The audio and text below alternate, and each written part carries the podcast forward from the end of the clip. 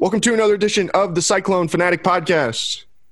It's football and random things. It's a victory version of football and random things.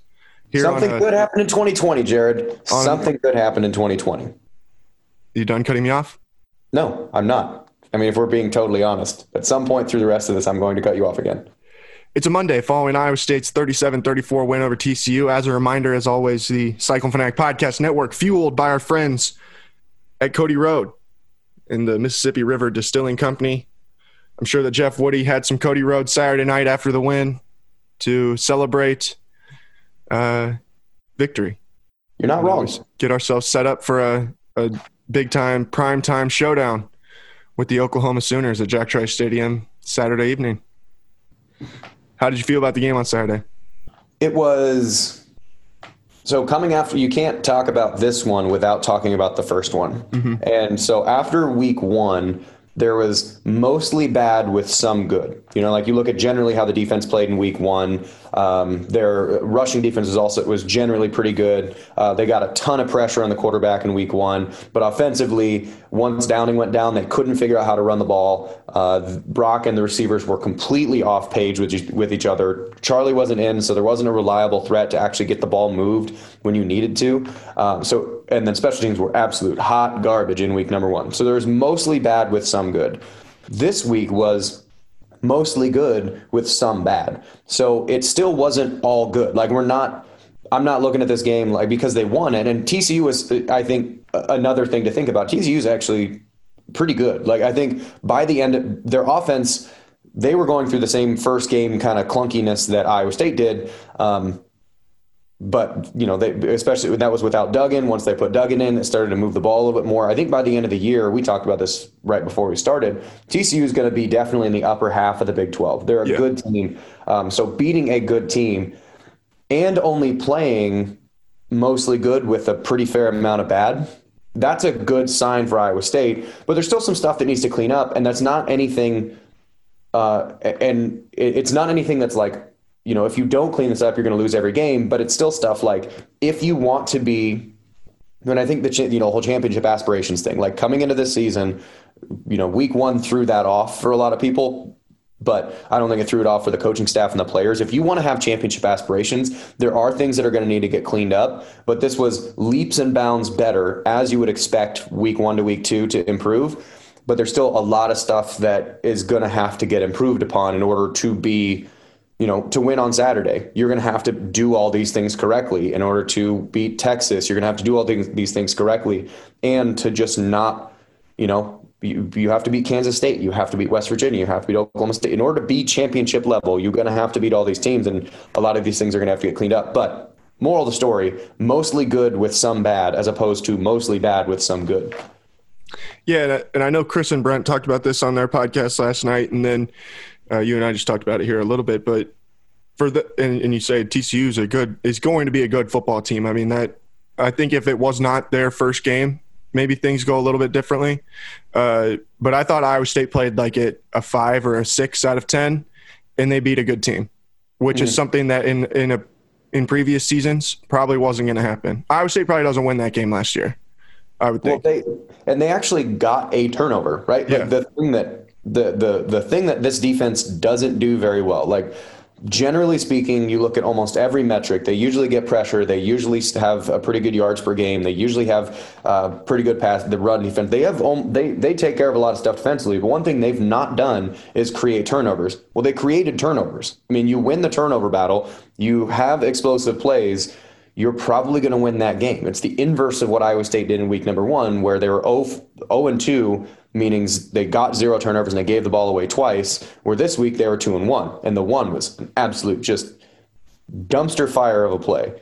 But that aside, they earned more than they gave. Yeah, not only that, but they were able to get points off of them. You know, which it's one thing to force turnovers, but it's another thing to be able to turn those turnovers into points. And they were able to do that quickly then with the uh, the pass to Darren Wilson right before halftime, which was huge. And then um, to get the Breece Hall touchdown run that kind of sealed it at the end. But I I think that when you look at there's a few players in this game that I think deserve a game ball. you know, it's like okay, Allen Lazard got the game ball last night for the Green Bay Packers after the they beat the Saints. Which if I was was really- going to hand out some what, which was really cool. By the which way, was really cool, yeah. Uh, if I was going to give out game balls for this game, first one goes to Breece because Breece was on beast mode. Uh, we'll give another one to Kane for his one carry for 49 yards and a touchdown. uh, man, and on the offense, give a damn game ball to the redshirt freshman guard, Daryl Simmons, who steps in uh, after never playing a snap in his career and is up there leading the way for uh, one of be- Iowa State's best rushing games in two years. First And time over 200 yards we- in a. What's up? And and not only are we talking best game in a couple in a couple years, like these are statistically like what? Like some of these numbers are absolutely insane. That Iowa State was 28 rushing attempts for 7.6 per carry in a Big 12 conference game. 7.6 per carry. There was a point midway th- or like early in the fourth quarter, they were averaging 11.6 yards per carry. That's Iowa State nuts. was That is nuts. against TCU, not not against Kansas, not against uh, you know uh, Lu- Louisiana Monroe. No, against TCU, the, the consistently the best defense in the league the last ten years, and. Uh, like I said, shout out to Daryl Simmons, shout out to Sean Foster, Joey Ramos, Colin Newell, Derek Schweiger, all those guys, because they stepped up in a big way. I would say Newell. I'd give Newell a game ball in specifics because um, a lot of the successful runs that they had were interior runs. It wasn't even necessarily like they're trying to pitch it out or, or hey, Kane, go be fast. Like that happened, but the access that he gained was it was like between literally between the tackles from guard to guard is where they were running most of the where they're making most of the running attempts and they were just getting everyone in the right spot. So like the the doing, you know, from a like a, a we've explained this a thousand different times, but a different metaphor is the center is the general contractor. The other guys are the actual ones, like the guy that does the flooring and the, the framing and stuff like that. The actual work is done by the offensive line, but the one that coordinates it all together is the center. And so any good job by the rest of these guys is awesome. Like, you know, you're building a house, you have a flooring guy, the floors are in perfect. He gets definitely the credit, but you also have to credit the general for lining that guy up and getting him in the right timing so he could be successful and having him set up. So like that touchdown that or that that huge run that Kane pop or not pop, uh, uh, that Breece popped off that 70 something yarder. 75. He got he got everything opened up correctly and then Soehner was able to fit in to square up that linebacker but the the space that Soehner had to fit in was huge which allowed Breece to be patient to ta- to essentially take the angle that he wanted to take and then Sean Shaw was doing a good job blocking down the field uh, Xavier Hudson was doing a job good job blocking down the field so I credit Colin Newell a, a ton for getting everyone in the right spot, and then yeah, the rest of the offensive linemen for doing their job once they were in the right spot by the center. Yeah, and that's where uh, Dylan Soehner deserves a, a game ball as well. I think we're giving away every ball that was used in the football game, even TCU's balls. Uh, but I mean, he was he was huge in being the lead blocker for those guys. And the thing about what Kane has done so far this year is it's not in any way what I expected him to be. Where it's mm-hmm. like, okay, we need to get this guy out into space. They're tur he's they're like, all right, Kane, you're gonna run right through you're going to run right off the guard's butt. You're going to make one guy miss, and then you're going to turn on the afterburners and say, "Try and catch me." Wasn't that And fun? no one's catching him. Wasn't that fun? Like when when Breece got in the open field, Breece Hall's fast. Like don't Yeah. get me wrong, he's very fast. But like there was there was a, a guy that had an angle that in your head you're like perceptibly like maybe this guy's gonna run him down. When they got in the open field and he started to like full turnover, like he is Yeah, he, he's in full gallop. you look at the guys behind you, like, dude, not a shot. No Yeah. chance. and that that's what's funny. When I was watching the game, I saw him because he got through the line, and then he makes that guy miss, like right out, kind of out at the other hash. Mhm. And uh, the second that he made that guy miss, I was like, "Oh, he gone, he Gone. gone." Like Gone. not catching him, and uh, that I don't know, man. I mean, this Iowa State running game, like they, I think that there's a case to be made right now that Breece Hall might be the best running back in Big Twelve.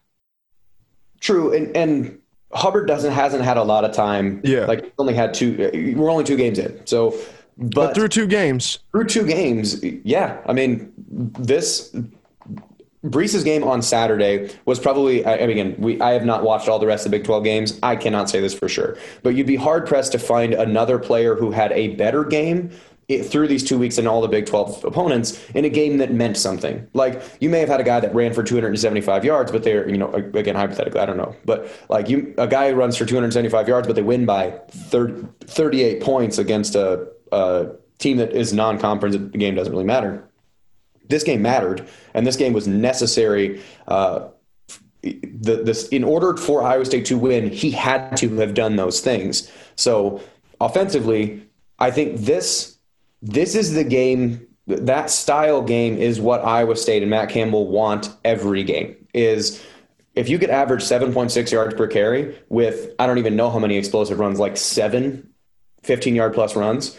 So if you could have that type of running production, the rest of they scored 37 and it's a wonder they only scored 37. You know, when you when you have that core of the offense, that's exactly what an offense an Iowa State offense wants to do. And yet it still felt like there was something missing. And you know, the the first quarter was I think a lot of you know like like if you've ever watched a Floyd, Floyd Mayweather boxing match, the first 5 periods he's not doing anything. He's just okay. What are you? Where is? What is your feel? What's your go-to? Just feeling out what the other guy wants to do. It. So I think Iowa State in the first quarter was doing a little bit of that because they had no film. And so once you got once you got beyond that, and Breece popped that 75 yarder, after that, kind of the floodgates floodgates opened.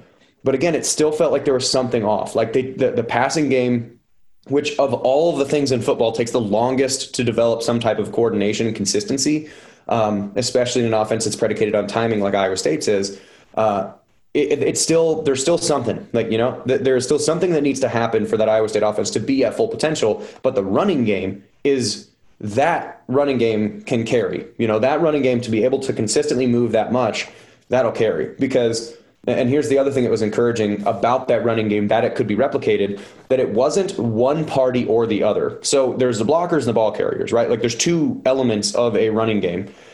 The blockers are more important than the ball carrier when it comes to getting 10 yard runs. Like you just getting to I I was not a big open field runner, believe it or not, but I was generally pretty good at uh, setting up blocks to get myself to 10 yards. And that kind of stuff that was easier because the blockers doing their thing and making sure that they did their job. You just have to follow the road. And you know, it's it. The bike path is paved at that point. You just have to follow where that bike path is. So that first part, that first 10 yards is all the blockers. Then after that, that is street ball. Once you get into the open field and you're 10 yards down the field, your receivers have to go block and that needs to happen in order for big plays to happen, which also which also occurred. But you got to be able to make people miss. Like you have to be able to there is going to be a safety. There is going to be an unblocked player on every play because unless the quarterback is running and even if the quarterback is running there's 11 defenders and someone has to carry the ball which means there's 11 guys trying to tackle there's only 10 guys that can block. So there will be an unblocked defender on every single play. So you are going to have to make someone miss to have a big play unless someone's totally out of position. So the first 10 yards is the blockers more or less and the back however far, is the ball carrier. Is do you have a guy that can make people miss?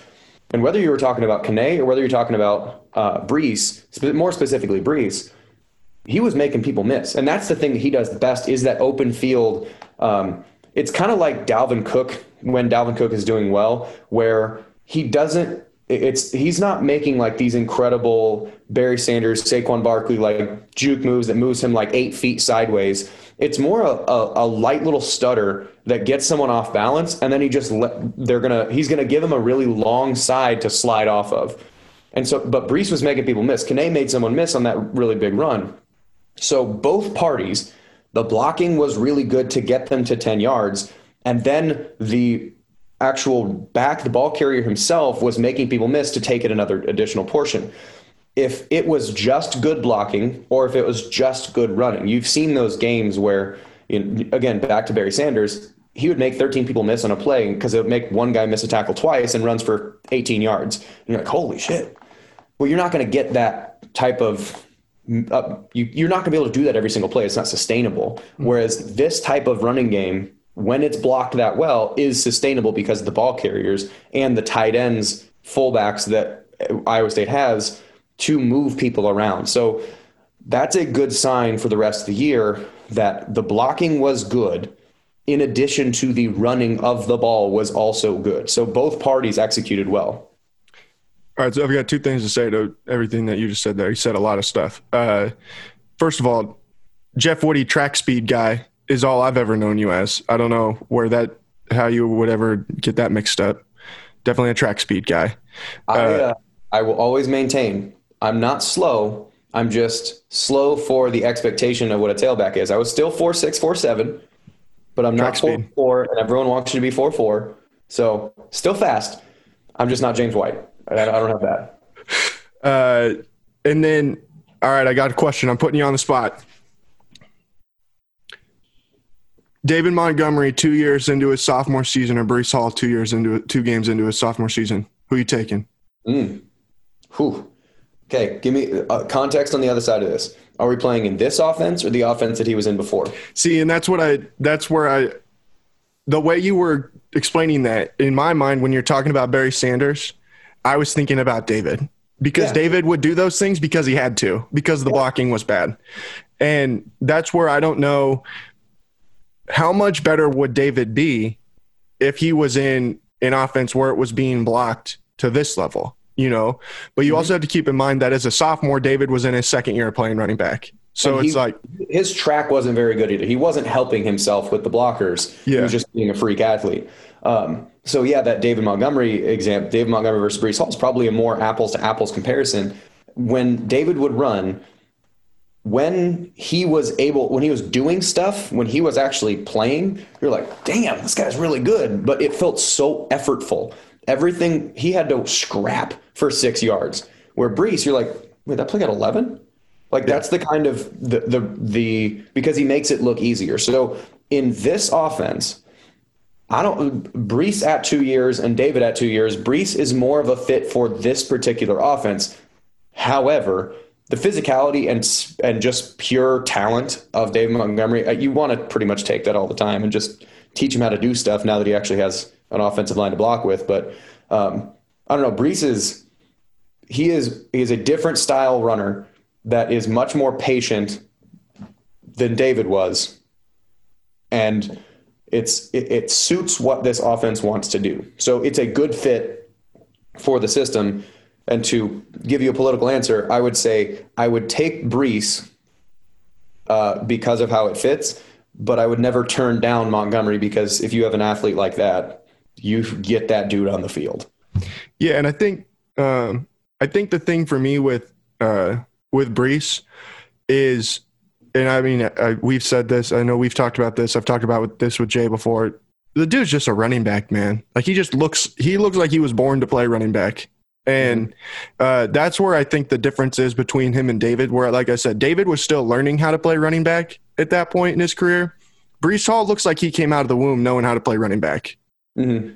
And like that's why you're seeing him have success so quickly. Is it's like if you can do everything else around him, that guy is going to be really freaking good, you know.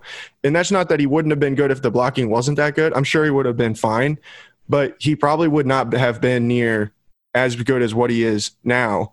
Uh, and it's like the offensive line is making him look even better than what he is. But that that goes back to what I talked about at the beginning, and I think we even kind of texted about this on on Saturday. What was so encouraging to me was for the first time in against a team not called Kansas, Iowa State dominated the line of scrimmage in this game on both sides. On both sides, and I'll uh, I'll read you a. I pulled a I got a quote from Gary Patterson. Um, Okay, so this was after the game on Saturday. Said there is no silver lining. We came to play. You've got to play to win. But when I came here 23 years ago, they played to play close. That's not what we do. You get ready for the games you're supposed to win, and then the big games take care of themselves. For two years in a row, Iowa State has gone after us. For whatever reason, they've had our number. At the end of the day, we've got to do a better job against bigger physical teams.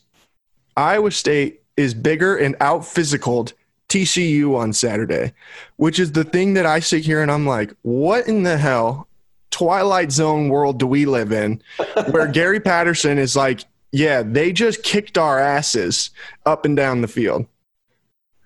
it's it's a wonderful thing to live with, and you're without your best offensive lineman. You know, Yeah. like it could be even that could have been worse. Assuming that Trevor Downing would have been able to play, it could have been worse. So that's again that that is an encouraging sign. That back to what I was saying before. There's two parts of a running game. There's the first half. There's the first eight to ten yards, which is the lineman blocking, and there's the back half, which is the ball carrier doing crazy, crazy special stuff. Both parties worked this week. And the other fun part is now defensively. You know, the big question that you had uh, coming into the season, that's a big question, the the, the unknown. Because it wasn't, I, I feel like the, the connotation of the big question means a thing that could be bad and might not be. It wasn't necessarily that we expected it to be bad. You just didn't know what you were going to get. It was going to be at, at worst okay with the defensive line, especially the interior defensive line, because you had guys uh, like Isaiah Lee. You had guys like or, you know your Robertson, Uwazurike, um, the other Bailey. You have you have guys in there. but You just didn't know who was going to show up. Now that defensive line is a strength. It is absolutely a strength. And the funny thing that they were that they were mentioning is is well flip sides to the to the defense, and I'll, I'll mention this quickly, and you can give your defensive game balls now. Uh, is when when Jaquan Bailey was absolutely running roughshod in the backfield, and Helfrich, because we all had to watch this game, you know, through the TV, and we're going to watch. Presumably, most of us are going to watch the game through the TV, so we you ha- you get to feel the announcers. Um, when Helfrich was saying like, "All right, they're going to shift. They got to shift to number three. I'm like, "Do you realize that number nine's the one on the other side? Yeah, yeah. You really want that guy to be your single block?" So now you have that. You have the, the, your your pass rushers. You have four. You have Zach Petersen. You have Jaquan Bailey. You have Will McDonald. You have Enyi Uwazurike. Those are your four pass rushers. At what point? Oh, and Latrell Bankston. And Latrell. Well, I was talking about as an end. Okay, at the edge, yeah. At, at which edge rusher do you feel comfortable leaving single blocked? If you have to, because you're going to have to double one of them. If McDonald and Bailey are on the field, like they were in like the back half of that, mm-hmm. like in in- the back half of the second half when they were really just doing that drop eight thing, which one you get a single block? I don't know if you really want a single block any anybody at all. Like Yeah. Uwazurike is maybe the only guy you can get away with if you have a tackle that's big enough. Maybe. But then he was the one that caused the sack fumble. Or no, No, that was Jaquan. Jaquan did. Uh, but they, they did try and do a single block on any one time, and he went and he just destroyed Max Duggan like in about half a second. And I was like, oh, okay. So yeah. who, are you, who are you going to single block? And now your interior guys, like I think they're sort of starting to fill their roles. Um, where your two bigger, your two better run stoppers are Isaiah Lee and then um, Josh Bailey, and then your Latrell Bankston, as of yet, is your your pass rushing nose guard because the dude he has really good hands and he can get up the field. He's the Jamal Johnson type.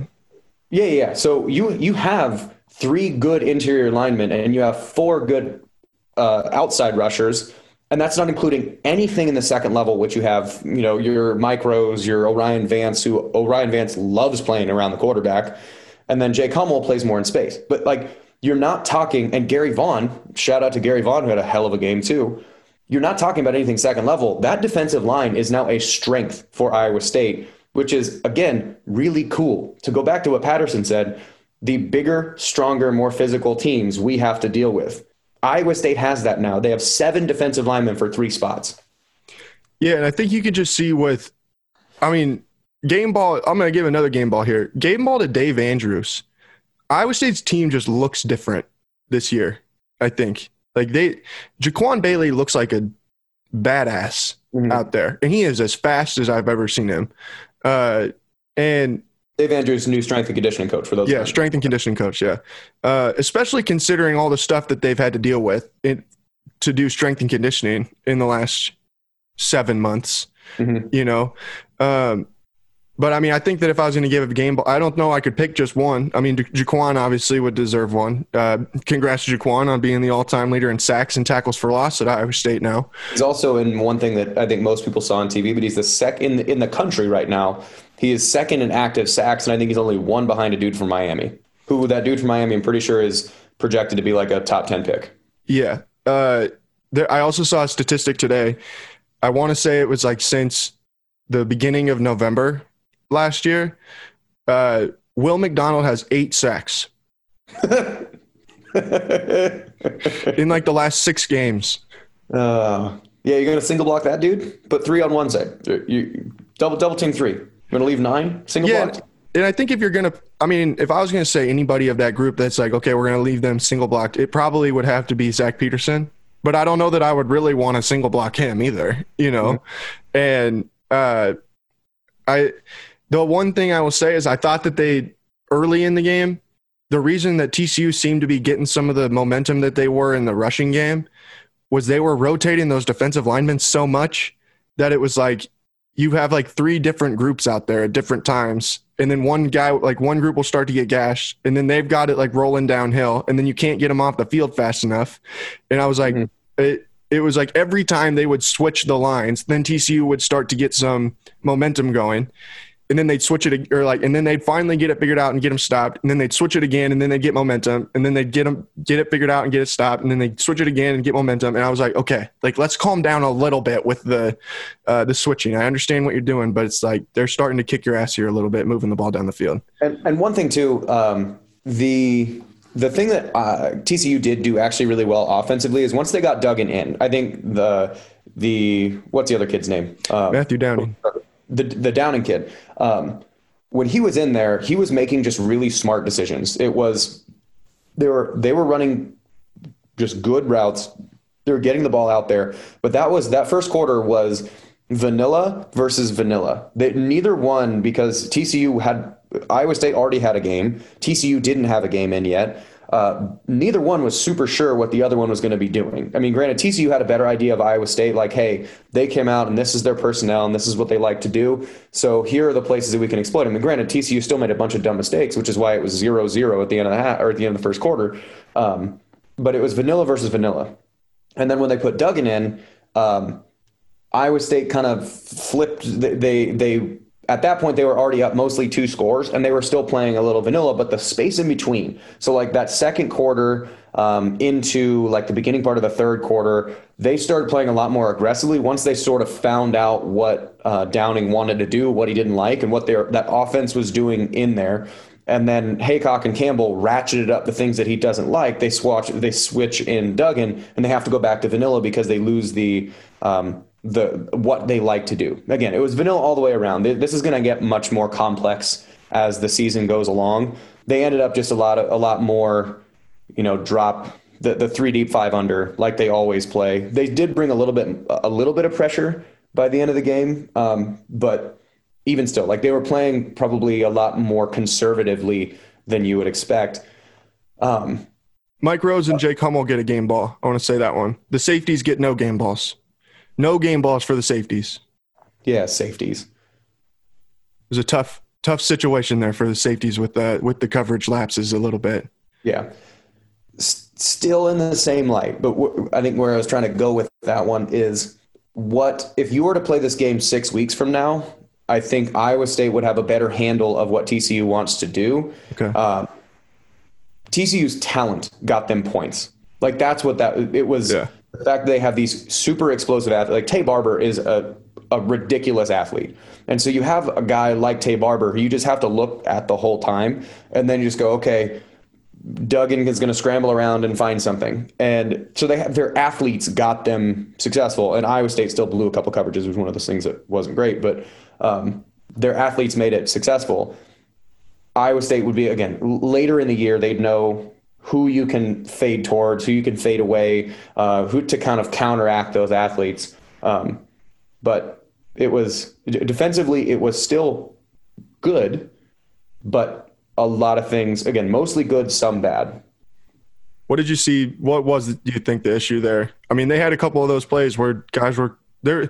There was the one where Mark Helfrich was like, "Yeah, they just ran a four verts concept." I was like, "Man, Mark Helfrich's just been out here put, watch, playing a little NCAA football ever since he lost all of his jobs that he had." Uh, but um, like the guy that scored the touchdown just ran straight down the middle of the field without anybody there, and I was like, uh, "Well, I hope that that wasn't the way that that was supposed to work defensively." Well, I'm sure that was um, communication because who are you going to pass off? Who's going to take who? Different route concepts. Um, okay, I know that if there's a crosser or if there's a whatever, I can let that go to my line. The linebacker is going to carry that or whatever. And those are things, a, a kind of continuation of things as the start of the season that you're going to have like screw ups here or there that, all right, we got to understand when this guy cross, you know, uh, let's say I think it was because it was like a tight end that like ran essentially a, a, a cross seam. So like he he ended up he lined up left or left attached and went to the right hash. So like he was coming across the field as a vertical. That one just involves a lot of talking, like not necessarily talking, but like a lot of feel as to who's going to take who. And if you don't know who's supposed to take who, because I think it was 88, the one that was just a wide open touchdown where it was. Yeah, he was lined up out. He was lined up on the hash though, like in the like in a flex spot type thing. But it was it was on the left side, so he crossed it was between two linebackers in front of a safety. So he was oh, okay, yeah, the ball okay. over his right shoulder. Yeah, yeah. Uh, so that something like that involves is the linebacker to carry, going to carry him. I you know I thought he was going to carry is is the other safety if they're playing a three deep. I don't know if they were or not. Um, if they're playing a three deep, do I stay over here and does the safety move over to carry anything middle and then the corner plays off? Like all that stuff is just essentially understanding what different situations and what your rules are.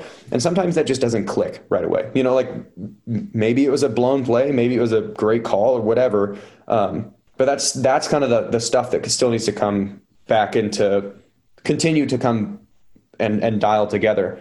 But um, generally with the defense, I mean TCU scored 34 points Let's take seven of that off because the the the Purdy brain fart. Not even worth trying to sit here and explain because it's inexplicable. Just brain fart. Like that was a terrible play. I think everyone understands it as terrible play. So that's seven. So it brings them down to 28. Then there's one, another six points that were just at the end of the game. Um, all right. Well, they just they scored. It was another six points. So take 13 points off of that. Iowa State held TCU to 21 points. Again, in the in, in week one, um, Louisiana State score or Louisiana or sorry, not Louisiana State. That'd be a much worse game. Louisiana. I don't know, man. They gave up 700 yards passing the other day. That's that's that's the Leach though. Yeah. That's that's the the wise man. But anyway, they was 31, so 31-14, I think was the yeah, final score. Yeah, yeah. Take two away and for yeah. 14 touchdown, 14 points of that were taken away because of special teams touchdowns. So you're down to 17. So they've given up the defense has given up 17 and 21 points respectively to two pretty good offenses. So all in all, Iowa State's defenses have played pretty well.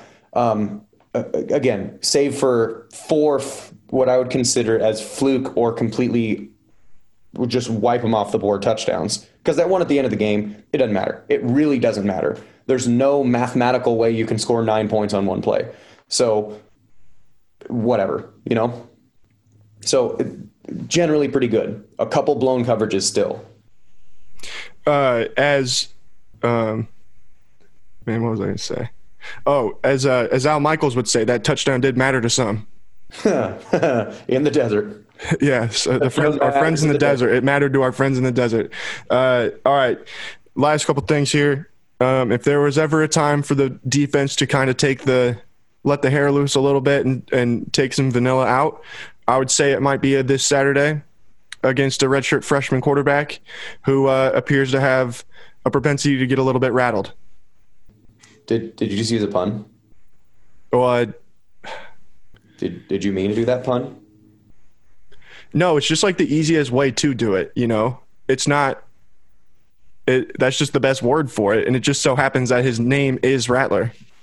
Uh, yeah, I would say. Well, you got some good game film. Yeah. That, uh, Kansas State showed, and they also have an advantage that we talked about earlier in the week. That your best players, or not your best players, one of your strengths on defense is getting in a position to hit a quarterback. They've already played two mobile quarterbacks that are in the same general mold of six foot one, can run a little bit, good arm. Those three things all apply to Levi Lewis, Max Duggan, and now Spencer Rattler. So they've played the same quarterback more or less for three straight weeks. It's just one was left handed. But you have the capacity now, you know what to do. You put on film that you don't want to single block number three. You don't want to single block number nine. You don't want to single block 58. You really don't want to single block Latrell Bankston. There's not a lot of comfort you can have. So one of the things that Oklahoma does, and they're going to have their stuff. Like Oklahoma's going to score. We cannot deny the fact that is the best offensive coach in the country. Lincoln Riley is the best offensive coach. I don't know, maybe Mike Leach, but bar none in the country. So if you have a strong defensive line, that throws everything that Oklahoma wants to do off even though they're still going to score, they're going to get their stuff done, they're going to make adjustments, they're going to get down there. But a lot of times, what Oklahoma wants to do is they're going to predicate everything off the fact that our offensive line is better than yours, and we can more or less leave less people to block your people and give our, our really fast wide receivers, our really good tight ends, space to operate. And we're going to operate on rhythm because we know in order for you to stop our run game, you got to bring people to the party and you got to look in the backfield all the time. Iowa State doesn't really have to do so much of that anymore because of what they've got on the defensive line. And then when you get them into a position where they need to or want to throw 3, 9, 58, 55, those guys can all just cut it loose and go rush the passer. And you hit, like you talked about, you hit Spencer Rattler and you make him feel like he has to do everything. He's still young enough to feel like he has to do everything. And you can work him into poor decisions. And again, turning the ball over is going to be a big thing. Kansas State does that very, very well, is getting turnovers. Iowa State doesn't as of yet. Um, but if you can force them into stupid decisions, you can keep yourself in a good position. And then the other thing that, that applies going into next week is Iowa State in what total plays? How many total plays they have? Um, I think it was 30, 20 less total plays than TCU ran, mm-hmm. but they had they out they had more time of possession and they averaged 7.6 per carry. So if you're a team like Oklahoma who predicates themselves on you know basically take the last year that game they could have slash should have maybe almost won when they went for two. The first half and the second half is how you lose to Oklahoma is get behind them in score and then you have to throw. How you beat Oklahoma is keep their offense off the field and make them panic. And that's how you can do it is if you average 7.6, you know what? Let's spot him a yard. If you average 6.6 yards per carry, you force Oklahoma out of the that that offensive rhythm that they stay in and you make the quarterback have to be an average human. And if you make the quarterback be an average human, every person's just a person and they can start making mistakes. So this running game that Iowa State has an offense, plus the defensive line that they have um, to be able to rush the passer and create pressure and stop, uh, generally slow down the run with good linebacker play behind it without having to bring a bunch of, you know, without having to walk Eisworth down in the box. That sets themselves up well to match up against Oklahoma. However, we didn't necessarily talk about too much on the bad stuff, right? Things that was mostly good, some bad. The bad things that Iowa State's going to have to continue to get better on. If you think that TCU is going to run different route combinations to screw up your coverage, you have not played Oklahoma. Because if, again, the best offensive coach, he's going to find, okay, when does, you know, call it 24, when does 24 get too eye heavy? When does he start to sink too far down? When does he start to shade too far to one side? Let's put him in that position over and over and over again. And they're going to find a weakness and needle it. So the things that have to get better with Iowa State are those blown coverages. We saw it in the first game with that big 80 yard touchdown. We saw it with the two big touchdown, two big kind of open field touchdowns that TCU had. Iowa State is going to need to, they cannot blow coverage against Oklahoma, or they will score again and again and again from 60 yards out because Lincoln Riley puts them in great situations. On the other side, the what is going to continue to develop is we you know it's the timing stuff. It's those timing routes that we had talked about in that, or, which I think you mentioned. Uh, Bruns said on Chris's show bef- after week one, the thing that takes the longest to develop for an Iowa State offense, a timing offense, is the actual timing of the receivers and the quarterbacks. So they're going to have to do that. You know, it started to get there. Having Charlie back helped. Is you know on first down, your goal on first down is just get four yards. If you can get four yards, you set yourself up second and six or less, then you're good. Which is why they threw those arrow routes, like just that out route to the tight end for like five yards, six yards on first down because they knew they had it. It's a good, easy, cheap six yards. It's just as good as a six yard run. So those kind of things, those little timing routes helped. But how many timing routes did you throw to any wide receivers? One, the one to Akers, which was really good play design and just let a fast guy run. So maybe one timing route to the wide receiver. So Charlie and Brock picking up where they left off. They they got timing down. Soehner started because Charlie was there. He was starting to get more single coverage um, when he would come out of the backfield as an H back with a linebacker, which gives a good advantage for him. So your tight ends are kind of doing what you expected them to do. The wide receivers still have to pick it up. Like they've still got to find a way to get these timing routes, these digs, these kind of comebacks. Yes, Joe Scates made a hell of a catch down the field. It's a good ball by Brock, and left it where only his guy could get it. But you can't rely on that kind of stuff with this offense. So the receivers, the receiver quarterback relationship still has to continue to get better. The running game, that's going to travel. Really good job. The the intermediate stuff to the tight ends, to your H backs, to you know Soehner and Kolar, and to an extent Chase Allen, like those guys, that's going to be fine. They're they're already kind of coming coming of age there. But the quarterback wide receiver relationship, that's the thing that still has to improve because there are going to be things. Oklahoma defensively is not very good. Uh, they haven't been very good for years and you get them in positions if you can get an open space to make people miss, which again lends itself well to Breece and Kane and, and those guys, but you're going to have to get your people out in space. You're going to have to get Xavier Hutchinson open and let Xavier Hutchinson make some plays. Let let Sean Shaw use those 13 foot arms and stiff arm someone. You got to get space. So the things that still need to come along are pass defense and making sure that you're clear in your coverages and who has who, and then your passing off your kind of more open passing offense. Those are the things that were pretty pedestrian this week. Which again, we, you mentioned it before. When you play a five or a six out of ten and still win, I, it wasn't comfortable, but it wasn't. I don't know. It it wasn't something that you were like, man, they're for sure going to lose this game. It was, yeah, they have the propensity to. But anyway, those are the two things coming into Oklahoma that they're going to do really well that you need to be able to exploit. Yeah, and I think the thing and you kind of touched on it a little bit, but when you look at Oklahoma's offense, the one thing about them for me this year is there's not that guy that is like is the one that is like okay, we have to know. I mean, there's going to be someone like obviously they they're Oklahoma. They recruit at an incredibly high level and like like five star players and stuff like that. But there's no CeeDee Lamb out there. You mm-hmm. know, like there's no uh you know whoever else. I guess that you Sterling Shepard, Ryan yeah, Boyle. Yeah, whoever. It doesn't matter. One of there's it just doesn't seem like there's that one guy that's like, just throw me the ball and I'll win us the damn football game. You know, what CeeDee could do against like when he would catch the ball and throw people out of bounds against Texas, or like when he's running twice across the field against whoever, you know, and you're like, wow, okay, this guy is just a different breed. Mm-hmm. And uh I don't I don't know that they have that guy this season, or at least no one has emerged as that guy yet.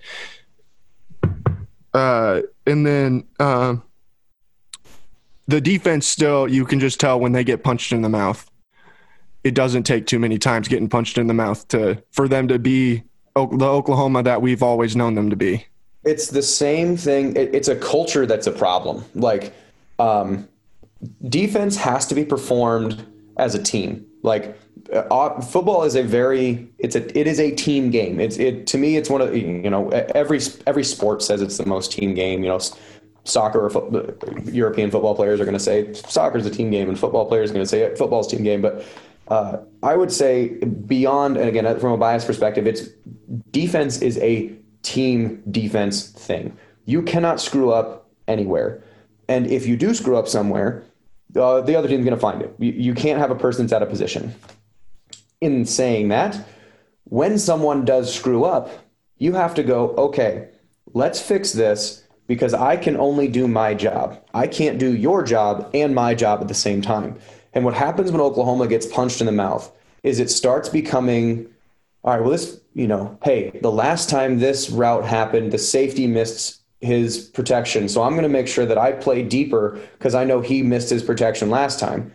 Well, now you're trying to do two jobs and it opens it up in the middle. And then, okay, well, because the safety missed his job and the linebacker tried to play a little bit deeper, the other linebacker goes, hey, the other linebacker was out of position on this one, so I'm going to fade over to his side. So now you have three guys out of position, and it just starts to become this domino effect where people stop doing their job and they start trying to do everyone else's.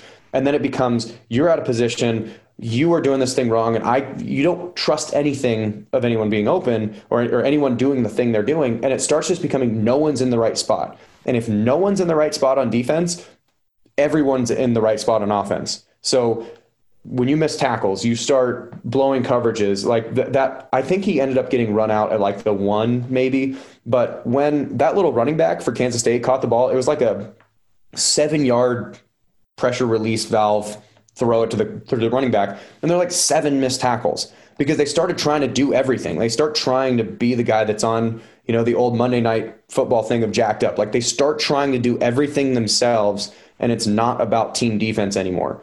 Whereas a good defense, you generally look at Iowa State as an example of what good team defense is, and there's like seven dudes in your color jersey waiting to be around the tackle when it's made, or you're forcing the quarterback out of the pocket and no one's scrambling to go, you know, you have someone else who's there to pre- to relieve the pressure and your guys can stay in coverage. Like you, you play together.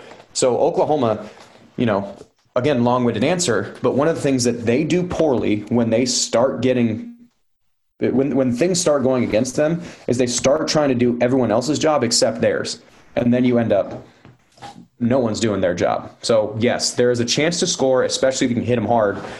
But don't pretend that if you play coverage like you did against TCU, that you're not going to give up 450 yards passing because they're going to find, you know, they got every one of their receivers is six foot one and or six foot one plus and runs a four four. So you got to cover better. So those are the things that coming into this week they got still got to get cleaned up, but all in all, m- leaps and bounds better than week one. There's still leaps and bounds left to be made. All right, really quick before we sign off, I have to give a quick shout out to Authentic Brand. Authentic Brand is more than just your source for official Cyclone gear. With an amazing team of designers, Authentic Brand can custom manufacture polo shirts, jackets, caps, bags, and beyond for your team or small business. Check them out online at authentic-brand.com. Look authentic, feel authentic, be authentic. All right, Jeff, we'll uh I'll talk to you again at 3:30 on Saturday on the Cyclone Fanatic tailgate program powered by the Iowa Pork Producers uh, on 1460 KXNO, now 106.3 FM. Sounds good? Sounds like a plan, man. All right. Thanks, everybody, for listening. We'll talk soon.